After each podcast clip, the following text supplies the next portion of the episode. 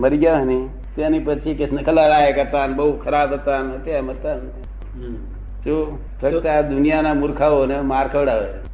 તો રામ કેવી રીતે જુદા પડે દાદા રામ કેવી રીતે જુદા પડે લોકો? કોના? કૃષ્ણ લક્ષ્મણ રાવણ એ બધા સાથે? છતે જેવું રીતે અહીં કૃષ્ણ છે એની જગ્યાએ ત્યાં પેલો લક્ષ્મણ છે. લક્ષ્મણ વાસુદેવ કહેવાય કૃષ્ણ વાસુદેવ કહેવાય. અને રામ રામ છે તે બલરામ કહેવાય. અને આ બળરામ કહેવાય એમના બળદેવ હતા ને તે બળરામ કહેવાય. હંમેશા બળરામ અને વાસુદેવ બે વર્મય ભાઈઓ હોય પણ એ બેના જેવો પ્રેમ આખા જગતમાં કોઈને ન હોય. એટલે આવા નવ વર્મય ભાઈઓ થયેલા નવ.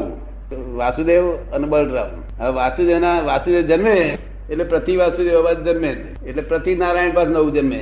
હવે નારાયણ જન્મ્યા પ્રતિ નારાયણ જન્મ્યા એ બેને શું કે જન્મ શાના માટે છે એ બેનો? જબરજસ્ત લડાઈ થશે એટલે એ વાસુદેવ કહેવાય. એમ આ પ્રતિનારાયણ કહેવાય વાસુદેવ કહેવાય. આ મોક્ષે જવાનો છે રાવણે મોક્ષે જવાનો. કૃષ્ણ ભગવાનની જોટે એ મોક્ષે જવાનો.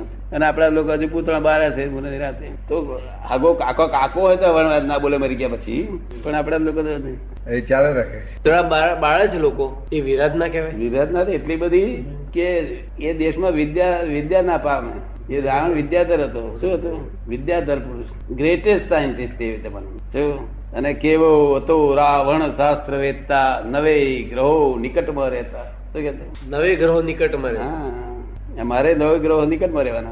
નવે ગ્રહો. તમે છે તે પેલા એને પૂછ્યા જાવ માર સ્ટાર આર નોટ ફેવર ગ્રહો નિકટમાં રહેવાય એટલે શું? જે નિરાગ્રહી થયો તેના ગ્રહો નિકટમાં આવ્યા નિરાગ્રહી. અને દુરાગ્રહી થયો તેના ગ્રહો એને અસર કરે. ને? તે કયા કયા ગ્રહો અસર કરે? આગ્રહ મતાગ્રહ કદાગ્રહ દુરાગ્રહ અટાગ્રહ. શું? એવા નવ ગ્રહો છે. શું?